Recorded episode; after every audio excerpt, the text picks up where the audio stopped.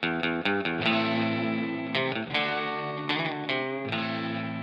folks, welcome to another episode of the Investment News Podcast. I'm Jeff Benjamin, along with my colleague and co host, Bruce BK Kelly. Uh, we got a couple of great segments this week.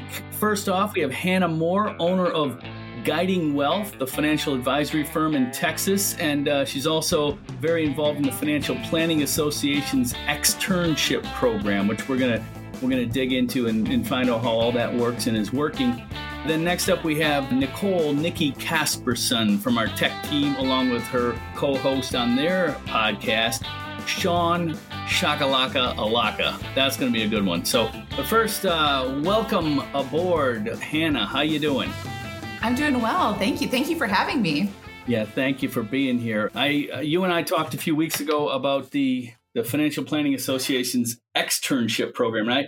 what to me this is so fascinating because I I know you launched this a year ago when it looked like financial advisors couldn't have internships in the traditional way, and I wrote a story about virtual internships and and the FPA with with much of your help and maybe you know your total leadership on this thing turned this thing around in sort of short order as necessity is the mother of inventions and now it's such a success that you're going to keep it around correct yeah, we are. We are already we're doing signups right now for summer 2021. Can you tell us a little bit about the I, I think the origins of this thing is is is very interesting how this thing came together and how it's so unique from from traditional internships. It's even unique from other virtual internships. Yeah, we really we really have tapped into something here. Uh, well, some of the story, you know, like everybody, we saw, you know, the pandemic was coming. It was coming. It was here back in March of last year. And we started, you know, at FPA, we were really looking and saying, how can we help planners? Like, what are the big needs? And there are certainly a lot of them. But my focus has really always been new planners. And so we started seeing students who were losing their internships. We started seeing a couple come in. Um, we started talking to professors, and we just kept hearing this, this thread of students losing their internships. And so we were like, what can we do to really step in and have a meaningful impact in this space? And so our first thought was, as many would we have, is to take our, you know, the member firms of FPA and match them with these interns that were losing their internships. But we quickly realized that our member firms were also losing their, letting their interns go because they didn't know how to work in this, you know, in this environment, which eh, we certainly understood. And so what we did is we ran a couple focus groups with students and we started asking them, you know, what is it really about an internship that's most valuable for you? Um, and we started doing a lot of research into what's really key developmentally, and because this is really important in a, in a professional's journey, a financial planner's journey, um, especially those beginning stages. It's really a foundational element to their career. And so, what we realized is that we will never be able to replace that in-depth firm experience. That you know, you walk in, you see the receptionist, you get to go work at your desk, you're you're in that environment. We'll never be able to replace that. But what we realized was just about every other benefit of an internship and every other benefit that we were hearing from students is that we could replicate that on scale in a virtual environment. And so we really said, okay, let's throw out all the constraints and let's reconstruct an experience that would really help in that developmental journey for, for new planners. And so we came up with the externship that's a little bit about how it kind of came to be. We certainly learned a lot of things in that process. What what is it though? I mean, because this uh, that's what I want yes. you to explain. Because this is different than a traditional internship yes. because it involves multiple firms, uh, a, uh, uh, a student or an intern working with multiple firms, and there's also the flip of that you pay for this, right, as an intern or yes. Yeah. How does it work from the from the student's point of view today or, or this summer as it would have two or three summers ago, Hannah? Like, could yeah, you give us a absolutely basic so, compare and contrast? You know, absolutely. We have some really cool additions for this year. Like, we're we're we're leveling this thing up for this year. So, what is the externship? So, the externship is an internship like experience for many different firms. So we were able to partner with some really great partners last year and this year as well. So eMoney has been a core sponsor for us.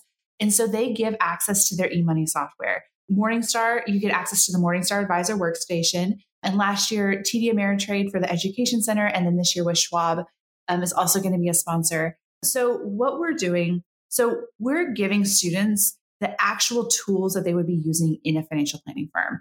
And so, what we're doing in this virtual environment is recreating the experience as if they were working in a firm.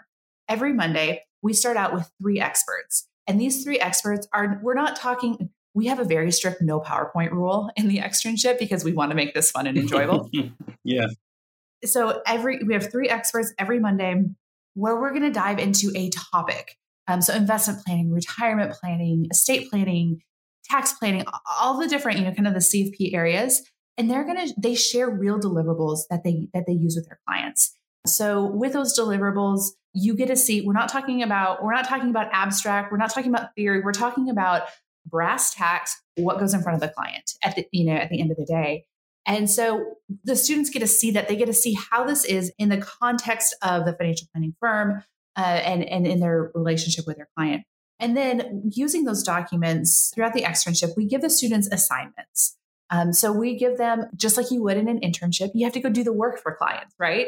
I mean, unless you have like a scanning internship, which those aren't very fun. But what we do, so we give them assignments for them to go into eMoney, to go into Morningstar, to go into the different technology and actually recreate some of the documents that they saw from those planners earlier in the week. So in this experience, they're getting to actually do the work as if they were interning for all of these firms, but across many different firms.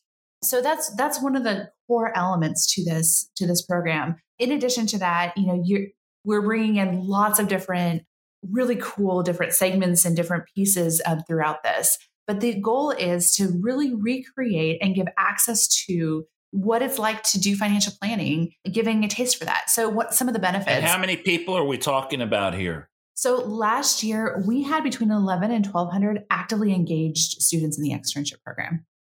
Wow. That's a lot of people. It is, yeah. That was one How of my. That was track? one of our things. I mean, I'm, I'm, I used yeah. to be a school teacher before I became a reporter, so it's uh, mind-boggling. How, how on earth do you keep track of 1,100 interns on this uh, uh, platform, and how do you know when they're not like all they're all working? They're out remotely. in the you know smoking in the boys' room, as the old song used to be? right. You know, well, and that's what's great about this, right? You know, people can kind of go at their own pace, and when you get to, you know, one of the benefits of just saying we're going to start from scratch. What are the core pieces that we want to do this? Uh, what we want to do in this experience, and one of them that we wanted to do is we wanted this to be scalable we wanted to be able to reach people that we've never been able to reach before. And so we use a lot of technology. So people are doing their work. Um, they're answering quiz questions. So in the, to give you context of the size of this program, last year we had over 60 different financial planning presenters. We had over 122 different videos as part of this program. Uh, we had over 70, it was like 77 like quizzes or different like assignments that, that they had to fill in. Um, so we leverage technology quite heavily, um, obviously, in this. So you complete your homework, you upload it, and then you have to answer questions that you won't be able to get right and, and are they you did like your homework. Studying for a CFP through all this, or nope? So uh, a chartered we, financial analysts, or is there a you know because it, it I, I, write about the brokerage industry, right? Yeah. And Jeff writes more about the RIA side, even though we we trade off sometimes. And you know, it really the, my experience with training programs is the big wirehouse training programs, right? And at the end of those, you're supposed to get your Series Six and your Series Seven, or if you work for you know an insurance company, right, for AXA or something, you get your Series Six, and then you go out and start selling products to people that have financial planning that can be used in a financial plan. I mean, so what is the what is the end result here for the I got yeah. I got two kids in high school. They're going to be doing internships. If one of them says, "Hey, I want to do a financial planning internship," what is my what does my kid get out of this at the, at the end, other than a great working with these great people and these and and a, and a very interesting platform, obviously. So there's three things. So there's two really practical ones is you get 180 hours or experience hours for the CFP certification. Oh. Um, so so you get that immediately. The second piece that you're going to get, you have the ability to get the eMoney cert- certificate to be able to put that on your resume. A lot of colleges and universities all across the country last year, um, and we're actively talking with them this year um, as well, college credit. Um, so we have, you know, again, universities across the country are offering this for college credit at this point. But Can what's you say, different just about, give us a few names, like a smattering of universities you're t- you're working with? We here? talking to you know we have our big kind of traditional financial planning programs like your Kansas States, those We are talking to Montana State University this year. We had Purdue was offering it last year. Oh, I mean, it's all over. The, where there's quite literally from all over the country. Yeah, are offering this as college that's credit. fantastic. Hannah, what was when you're talking about the colleges that are signed up and involved? Is, is you told me in our conversation earlier that most of the colleges don't even have uh, financial planning programs, right? Yeah, so this isn't is that awesome? really shows how it's just spread Wow. to students that are at schools that don't even offer this. So th- it might expand, or I'm thinking it likely will expand the potential market for for future financial advisors. Absolutely. We had 209 different universities that were represented last year. Of those, 86 have CFP programs or CFP certificate programs, um, or like, you know, the they have a CFP o- Mm-hmm. option for those, those courses. So we're definitely seeing this opportunity to spread the message of what financial planning is. And to your point earlier, where you were talking about in the broker dealer world, so much of this training out there is sales based. Um, and that's really what we've seen. It's all sales space. based. It's, except now we have the externship. Uh, but this is this is what we're doing, you know. Right. And this is why I work so heavily with the FPA. FPA's vision is to elevate the profession that transforms lives through the power of financial planning. Their end goal is financial planning. You know, working with FPA, it's how do we become a master of our craft at financial planning? Yes, there is an element of sales there, sales, but where do you go to be an exceptional financial planner? And that's what we're trying to create a solution for. So you're a you're a planner to be clear. You're Yes. a planner. You're not a broker. You're not a registered rep. I was earlier in my career, and now I am. Yeah, now I'm a planner. I called myself a financial planner, both in the broker dealer world and the RIA space. So, what we're training And you have your CFP. I would Yep, imagine. absolutely. Yep. Okay. You said you were very focused on internships. I think when Jeff and you were chatting at the top. Yep. Is that correct? Uh, right now, yes. Yeah. Focused on new planners um, and how do we really Well, develop how did that come about? Like, what's the germ of the thinking or the generating of the thinking there? I mean, it's as simple as this is what I needed when I first started. Ah, you know, who, Well, you talk know, about that, please. Yeah, absolutely. So I have kind of a crazy career path story. I was 22, started working, graduated from a CFP program at Baylor, and started working for a woman who was 68. Four years later, I bought her practice, bought another small practice soon after that. So I was 26. I had between 250 and 300 clients that I was working with. Oh wow. Um, and it was and it was very much kind of in that traditional. There were a lot of orphaned accounts. You know, there's just there was just I saw everything from the 1980s to what was happening at that time. You know, it was just incredible learning opportunity. But what I realized is that I was really and doing, we're talking about when did this? When did you enter the business? If you don't mind me asking. Uh, yeah, absolutely. Uh, I started February of 20, 2009. Ha, I, I know. I always February 2009. Are you kidding me? my my first week on the job was the day that the market hit its low. So all my clients thought I had Midas's touch. They're like, Hannah comes in and everything goes up. So I, I, I'll take what I can. Oh, oh, that's But- fantastic, huh? But I realized as I was working with these How clients, scared what I- were you when you started working with?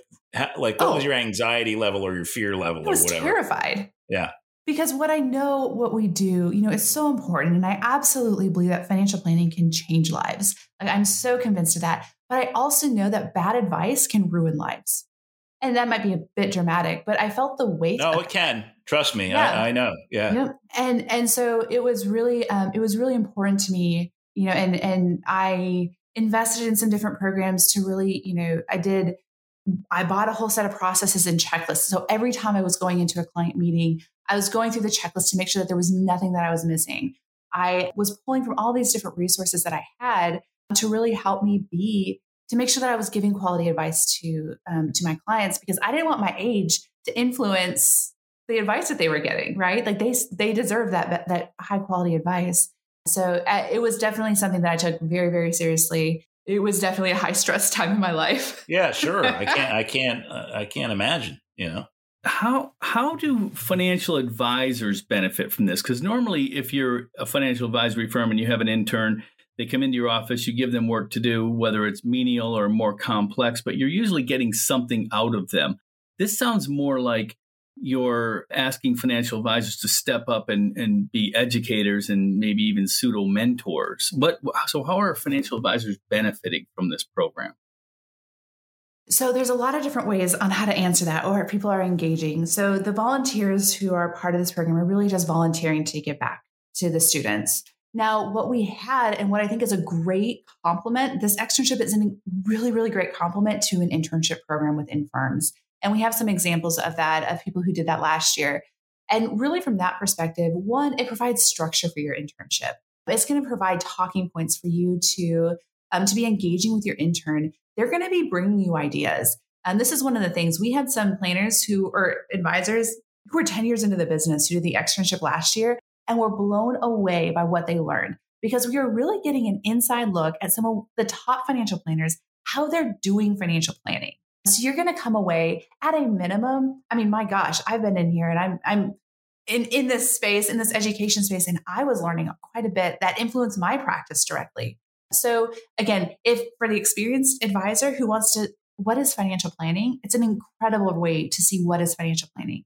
If you're having an intern at your firm, it's a great thing for to send them through. And I can almost guarantee you they're gonna, you know, invest, or, you know, estate planning is a great example. They're gonna say, well, what are you doing for your clients in estate planning? And then, and then they're gonna be able to say, well, here's what here's what I'm learning about right now. Um, have you, you know, and they're going to be able to offer ideas um, and provide extra value um, in that way for the firm. How can advisory firms sign up that want to participate?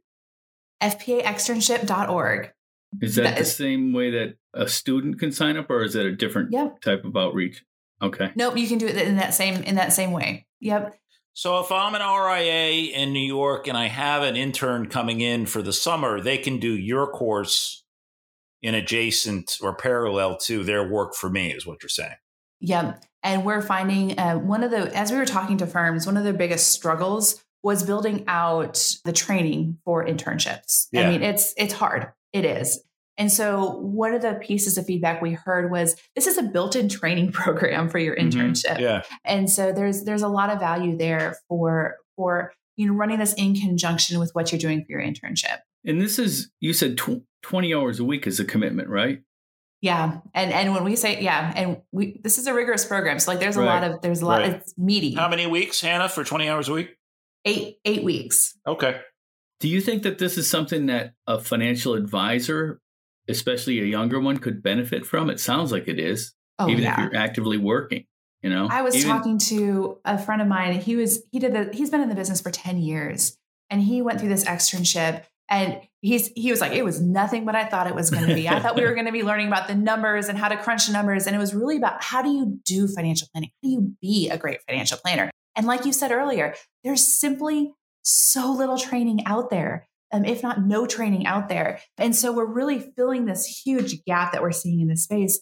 But he told me after 10 years in the business, it changed 90% of how he was engaging with his clients. Wow. It completely flipped how he viewed his client relationships and what he's able to put, like how he's working with them. And so we really believe that this is a very powerful program. If you're overwhelmed by the commitment of the number of weeks and the hours that are in there, we had people who just signed up and we're just able to kind of just pick and choose. Um, you know, we really want this to be be for everybody. No, I, I, I talked about this earlier, and we kind of just glossed over it. But there is a cost, right, to sign up yes. as a student, and and there wasn't a cost last year, right? That's that's new. Talk about that, if you will. Yeah, absolutely. So one of it is just the sheer cost of the program, um, the sheer, you know, all the production that goes into it, and and the value of that. So there is just an inherent cost to it. Uh, and when we were really looking at, you know, for me, we want this to be a sustainable program. We do not want this to be dependent on a sponsor. We do not want this to be dependent upon if we're getting, you know, the dollars to support it, we really we want this to be sustainable long term. And so as we were talking to our different shareholders, um, from sponsors to students to professors to to existing planners all across the board, this is really where we found kind of that sweet spot that we thought where we could, you know, it is sponsored, you know, by eMoney and Schwab and and Morningstar, but it's also supplemented by the students themselves. And so, because of that, we view this as that as a way for this program to continue on into the future um, to ensure its viability. It also, I think, speaks to a commitment if you're willing to put a little yeah. bit of money in there, you know, as a student, as opposed to just saying, oh, that's something I can sign up for and maybe learn some stuff. But uh, if you have to put a few hundred bucks up, then uh, where, where where do you see this going? Obviously, it's grown huge in just one year. Is this is this something that you you think you're going to have to cap or what? so I'm I'm a big dreamer. I'm a big dreamer, and you know I think you know we look at when we started this program, we thought we were solving a problem of juniors and seniors in college who lost their internship. I remember, I vividly remember, we started seeing these registration comes in, and we're like, oh my goodness, we're we're onto something here. And I remember it was when we saw our first high school students sign up for this program. We had huh. high school students go through this. That's cool. And yeah. it was so cool. And we realized we were like, oh my God, we're not just solving for this junior and seniors internship problem. We're solving an access to financial planning problem that we've had in our profession for decades and that we can now tap into this. So we had so many stay at home parents. We had career changers. We had high school students. I mean, we're working on there's avenues where we can get into high schools that we've never been able to before. We look at, you know, what is the reach of this program and what's potential? I mean, we see this. I mean, I always go back to I believe this is a profession changing program. We are going to increase the the diversity of the talent that's coming into financial planning. We're going to increase where we're getting our talent from. Um, we're going to be increasing the awareness of financial planning as a profession and as a field. Um, I was talking to this one woman who actually runs internships for high school students. She's partnering with us, and she was talking about high school students um, she said about a quarter of her students that come to her are interested in finance. They're like, yes, I want to do finance. And she said less than 5% of those people can articulate that they want to do personal financial planning. Mm-hmm. They just say finance and they don't know what that means. We can change that narrative with this program. And that's what we're going to do. That's excellent. How much of your time is is taken up with this? Because I know you were involved in kind of helping the launch of this, but is it still taking up a lot of your time? Oh, yes, absolutely. So we're definitely spearheading it. We have a team of people supporting us kind of on the back that you don't see, you don't see their face on anything. And from my husband, who's helping with the curriculum design and the, and the media production. Um, I'm in my office right now, and it's basically set up as a, a studio, and we have a camera and lights and microphones and all the things around here. So I do spend, you know, especially at this time, um, a considerable amount of time on this, um, but it's worth it. You know, that's the thing is we want to have big impact. So I still run my practice, still involved. I had a client meeting this morning talking to you guys about the externship now. And so it's, it all just kind of fits together and, and it's, you know, it, it's so much fun. And these, I almost just want to like, I, I wish I could share with you guys what happens in this externship or what happened last year. There's so much excitement, excitement about financial planning, new ideas. it, it is such a great, um, seeing these students makes it all worth it. Well, if I had an extra 20 hours a week, I'd sign up for it myself, but I'm not sure I could swing that right now. Um, we do uh, have two time two x video speed, and we do make we, shorter okay. is better than longer. So, yeah. hey, um, I want to the the thing I learned by writing about virtual internships is that the the accountability factor. Uh, a lot yes. of advisors told me that you know it, not include you know without uh, talking about the externship program. They said their virtual internships. They said they were worried initially about accountability, about being able to monitor these students and, and kind of encourage them and help them work with them. And they said is that they actually feel like it's it's enhanced. It's actually more than just mm-hmm. somebody in the office. They give them a desk and they every now and then they give them an assignment. Is is it the same with the externships? I mean, you guys are you oh, yeah. don't have anything to compare it to because it's only been an externship program, but you feel like you're the people are getting the accountability and they're they're being monitored and tracked and measured? Absolutely. It's forced us to use best practices in how do we in education, in training and development, and monitoring things. I mean, it's it's the plan is just completely laid out. It's like, did you do it or did you not? Did you watch this video? Did you do this assignment? Did you do this? It's reframing what the expectations are and by doing that we can we can set out to be this is this is our ideal. Um so yeah i i completely agree. Going online has if you do it right, well and you do it right it can absolutely increase the accountability. I love stories like this. I mean something that came out of of a, of a need and it's now improved what was there before even if we could meet in person. Yeah, I can tell you, Jeff, just as having two high school kids at home during the pandemic, the way that Hannah is describing the curriculum and how you do assignments and Zoom chat learning, I mean, it very much falls into line with what my two kids have been doing and how they're going to just do more classes in the future. Yeah, and they and we focused on engaging, right? I always say my husband's a filter for he, he can't stand boring content.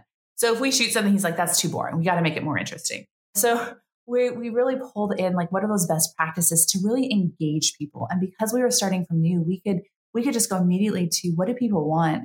And the irony, we 20 hours a week and people did 20 hours a week for eight out for eight weeks. At the end of that, the feedback that we heard from our students was we want more we could have kept going with this externship. It was they they they loved this program. Over 99% of the students that we surveyed said that it was transformational or had significant impact on their career. And um, so we we really believe that you know this really investing the time it is worth it for your career, um, and you will be a better financial planner no matter your career stage that you're at. You will be a better financial planner for having gone through this program. All right. Do you have anything else, Bruce? Well, you said you this is the curriculum that you wished you'd had. Yes. Oh my gosh. Right. so oh. I mean, is there like a school slogan or a school mascot or something like that we got here for? You got you know, a school a fight idea. song going yet, or is the husband is the husband going to write that one too in his you, spare time? You got a football team? Don't even put Virtual. it past us. You better watch out. We we might have a mascot and be like, hey, yeah, we're gonna we're gonna share this. And she's down in Dallas. They take that stuff seriously down oh, there. Oh yes, we and and we take a lot of pride in our schools. I know you you better yeah. It is it is really fun because we give you know the students can share this on their resume and LinkedIn and, and all that and and like the blurb is like if you haven't seen it, go find a student that has an FP externship and it, it's impressive. I'll tell you. I was just looking at somebody's resume and they had experience, but they had the externship in there, and I was like, oh yeah, that's right. Like that's cool. It, it was a it was one of the best parts of the resume from just oh, yeah. like just objective, like what have you done um, in your career path. Um, but yeah, we're, we're we're gonna have to start some alumni group with like a secret handshake or something that, that yeah, we can go to cool. conferences with. And yeah, with a secret handshake and a mascot, and that that's that would be that would be very cool. Yeah, good stuff. I love it. Well, I'm I can't wait to continue watching this and evolve and see where it's going to go. It seems like it's going to be around for a long time now and uh, probably completely exhaust poor Hannah Moore. Um, Hannah, want to give you a chance to plug your podcast. I know you have one. You want yes. to tell us uh, what it is and what you're trying to uh, or what you're accomplishing there with it. Yes, absolutely. So the podcast is called You're a Financial Planner. Now what? And so the name is pretty self explanatory. If you are new to financial planning, if you're trying to figure out what's a career path for you, or if you're thinking about financial planning as a potential career avenue that you want to pursue, this is the podcast for you, where we really focus in on those issues facing new planners. And we showcase you know different ways to different career paths different different avenues that you have that you can take in in financial planning and our goal is to fast track your career because if you are going to be successful, that means that we all are going to be successful. So we are very much invested in your success. Um, and that's what we have here uh, with the Your Financial Planner Now What podcast. All right. Well, you be sure and submit that podcast to the Ficomm Partners Investment News Advisor Podcast Awards. Submissions by May 18th. Uh, there's going to be a live judging event on Tuesday, May 25th, I understand. So we'll try and put that link in the show notes. And uh, other than that, Hannah Moore, owner of Guiding Wealth and pretty much running the show over there at the FPA externship program. Thank you very much for coming on and, and enlightening all of us. Yes, well, thank you so much for having it. And thank you for spreading the word. You know, last year we had so much success because so many planners, so many advisors were really helping to to really spread the word about this and helping in their communities. It was it was one of the neatest things I've witnessed. Um, it's just the community of, of financial planning uh, really stepped up to the plate. So thank you for for being part of that with this with this podcast too. All right. Okay, uh, good stuff there from Hannah Moore. Now we're going to get into the tech stack with our very own Nicole Nikki Casperson and Sean Shaka Shakalaka. That's his uh, in-house nickname. Uh, That's boom shakalaka about, to you, my friend. Yeah, boom shakalaka. We have walk up music for them, but we we don't have that ready for this week. Maybe next time. But uh, anyway, uh, welcome aboard, tech team. We want to hear a little bit about, uh, I guess, some of your recent coverage on the Bitcoin crypto stuff, and then also uh, we're going to hit a few highlights of your your most recent podcast. So uh, which one of you two wants to elbow to the front of the line and start summing it up for us? Mm, depends if you want to talk Bitcoin cover first or tech stacks first. Yes. Okay, sure. Yeah, I could I could dive in. Yeah, so the Bitcoin cover coming up is kind of to a different uh, tune than maybe some of our prior coverage. Really, that has focused a lot on you know a lot of the reasons why advisors should be getting educated around the digital asset class. Whereas this one though explores the reasons why there are still so many advisors that are cautious of crypto and the many reasons why they are, including fraud or just the fact that it's still a very speculative asset class and maybe like a lack of custodian efforts. So there's a lot of reasons why advisors are cautious of crypto. You just have to read the story to find out. Is there appetite though? I mean, from advisors and or their clients? We've been seeing a lot, of, a lot of interest from clients, and a lot of advisors saying that there's interest from clients. So that's kind of what we wanted to dive into. Like, I think there's only like 10% of advisors are even using it, any of this crypto stuff right now. So we wanted to see if there's this much appetite, like what's kind of the disconnect. And uh, for me, it was interesting to see just kind of what types of clients advisors would put, you know, would would allocate crypto to. You know, like because it's such a volatile asset advisors are recommending maybe tops 5% of your portfolio to this mm-hmm. stuff just because of its volatility. So I, I, just, I don't know if, I mean, clients are interested. I don't know if it's appropriate for a lot of clients or if advisors have them. I think what's also really interesting that, you know, was uncovered for this cover is that even though clients are super interested. There's so much hype. There's a number of educational resources out there for advisors. You know, there's a number of industry support to for advisors to get involved. There's tools rolling out, everything, every widget and thing you could think of, but they're just not ready to sit at the cool kids table yet. And it's because they still are worried that one day they're going to be okay with it and then their client is going to wake up and all their money is going to be vanished you know and there's a lot of reasons to that that thought process but it's just still interesting the way that there's like these barriers that a lot of advisors are just not ready to cross yet. Yeah i what what gets me is that it, there are obviously big companies out there trying to figure out ways to package crypto and custody it and it just seems inevitable that it's going to be there and for me my biggest fear is is being behind the curve on this thing and not getting uh, it before it gets to hundred thousand dollars. Is that is that a realistic fear, or should I just be a Paul Curcio here and bury my head in the sand? I, I I think the FOMO is, uh, is real. A lot of these analysts at these Wall Street firms are saying it's going to go way higher than a hundred thousand. Some people up to like five hundred thousand. You know, who knows what what to believe. But yeah, the, the fear is real. And I think I, I heard on a panel recently that we moderated that it's like a it's, it's a business opportunity almost at this point. You know, like if you if you don't do your education, you don't get educated about it, are you missing out on a major opportunity for your clients? That you know, those are some of the the Bitcoin bulls talk like that. I mean, I it, it's just it's really hard to say but but again you got to know you got to know what you're dealing with and, and, and know why it's not right for your clients if you're going to be on the sidelines. Well it just seems like it's moving so fast that there have been a lot of things over the years that have you know advisors have kind of slowly migrated toward. Esg is a good example but that's not the kind of thing where you can think well i should have bought that yesterday and then then tomorrow you think again you should have bought it yesterday. That's how fast crypto is moving and I mean, I don't know. I'm I that would not be something I would want to have to be dealing with right now if I was a financial advisor. Yeah, the timings are just insane. You know, up ten thousand, down five. I, I mean, in the long run, I think it depends on regulation. It depends on adoption. It depends on you know. I, I heard a football player just got his entire salary in Bitcoin. I forget which one recently. Was I mean, that Steve Young, Nicole? Apparently, it wasn't Steve Young, but someone that maybe looks or plays or throws and cooks, kicks that that foosball very similarly. Yeah. yeah Nicole, Nicole is new to this American football concept. Right? Not sure it's going to catch on. All right, what what else you guys got going on? Tell us about your um your podcast Tech Stack. I know this past week you guys interviewed a few folks to talk about the gamification and took a few uh, hefty shots at Robinhood.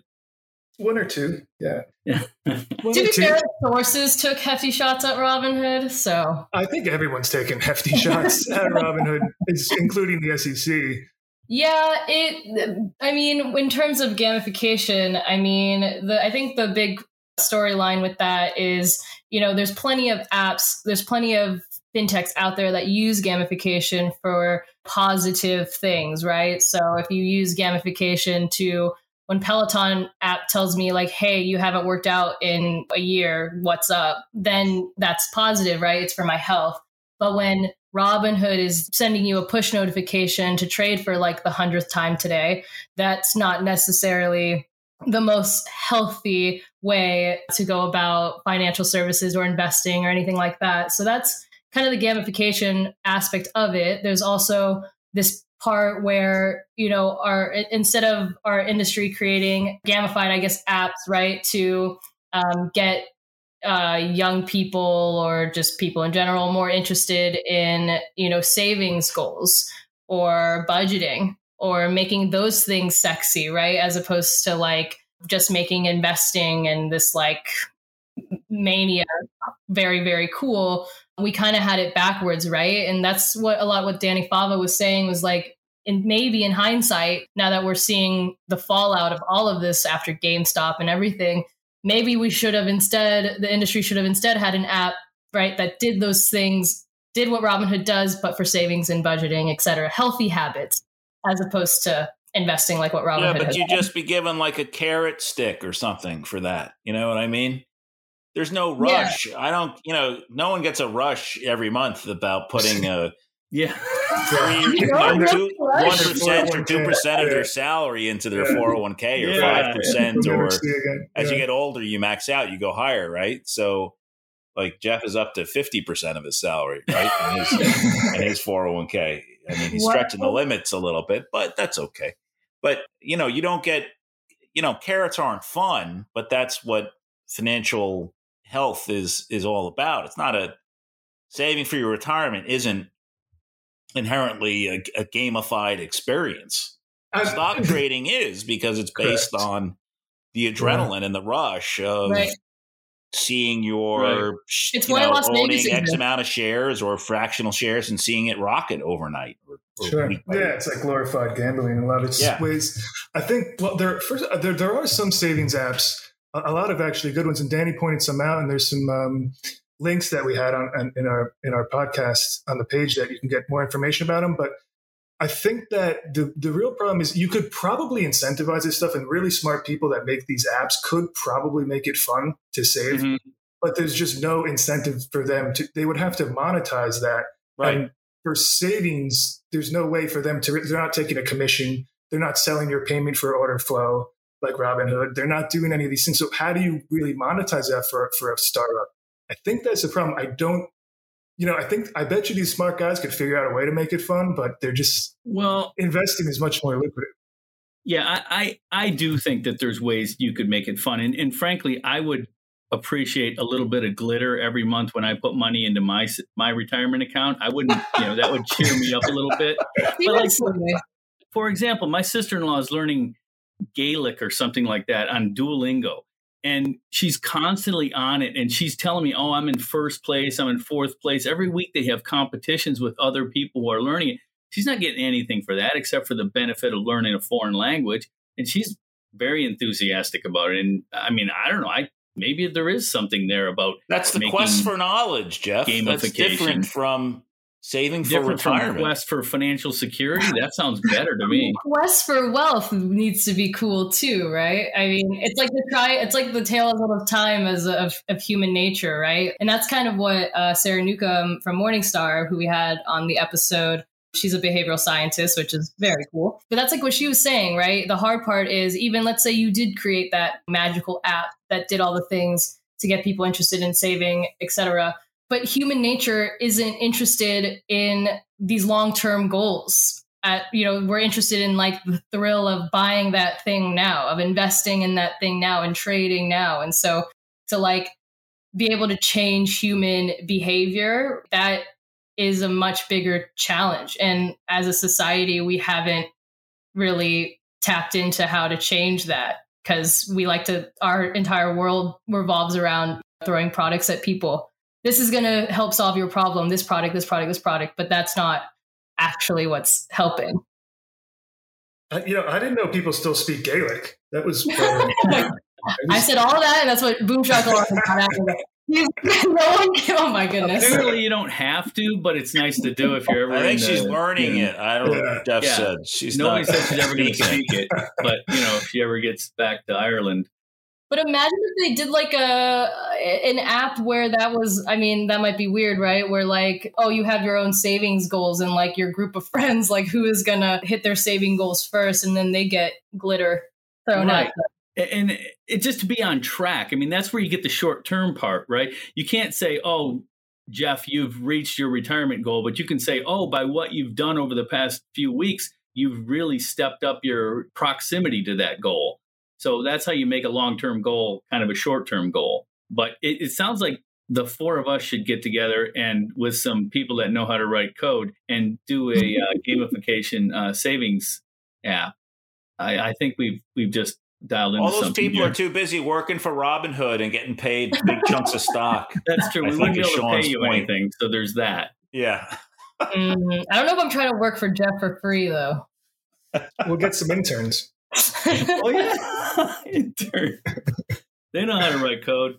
One thing I thought that Danny Fava said that was really interesting, which might appeal more to my realm of beings, my peers, is she was like, if only, you know, there was a way to like make to where, you know, if if a user's credit score reached a higher level or yeah, if their savings goals reached a higher level, that meant that translated to like more more Instagram likes or more followers on Twitter Yeah. or followers on Instagram. I mean, that's that would be cool. That would incentivize myself to want to do better on my savings goals, if, which sounds terrible.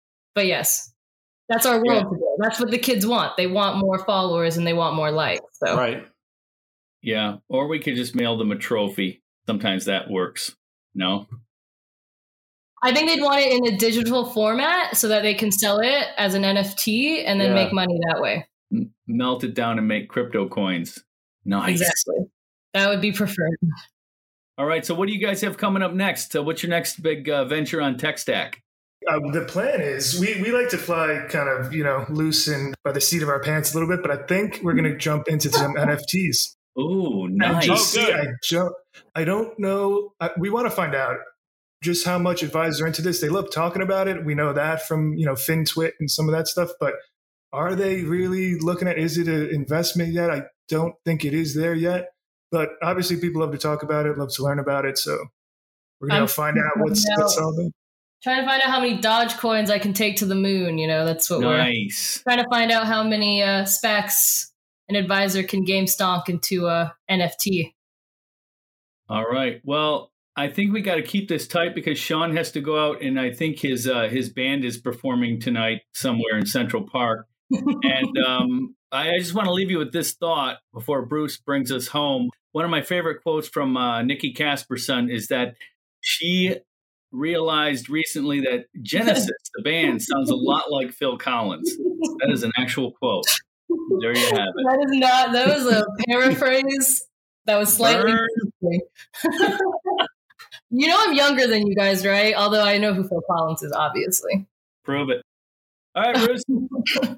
I think Nicole should listen to Peter Gabriel myself. But Oh, I love Sledgehammer. That's a very good song. yeah, yeah, yeah. He was the first singer of uh, he was the first lead singer on Genesis before he Oh, quit and then they wow. then Phil Collins was the drummer. So they needed a singer, so that's what happened with those guys. Thank you. Um, thanks a lot for coming by, guys. That was great. Anytime. Thanks for having us. Thanks, guys. And that was another episode of the Investment News Podcast. As you guys know, you've listened all this way. It launches on Mondays. We want to thank our special guests, Hannah Moore from Guiding Wealth, who talked to us about really funky and interesting internships and an internship program that she runs, and Investment News' very own Nicole Casperson and Sean Allocca. We also want to thank Stephen Lamb, our producer. You can find the podcast at investmentnews.com, Apple, Spotify, Google Play, and Stitcher. Leave us a review on Apple. Please follow us on Spotify. Our Twitter handles are at Benji Ryder and me, I'm at B News Guy. Stay tuned because we'll be talking to you next week.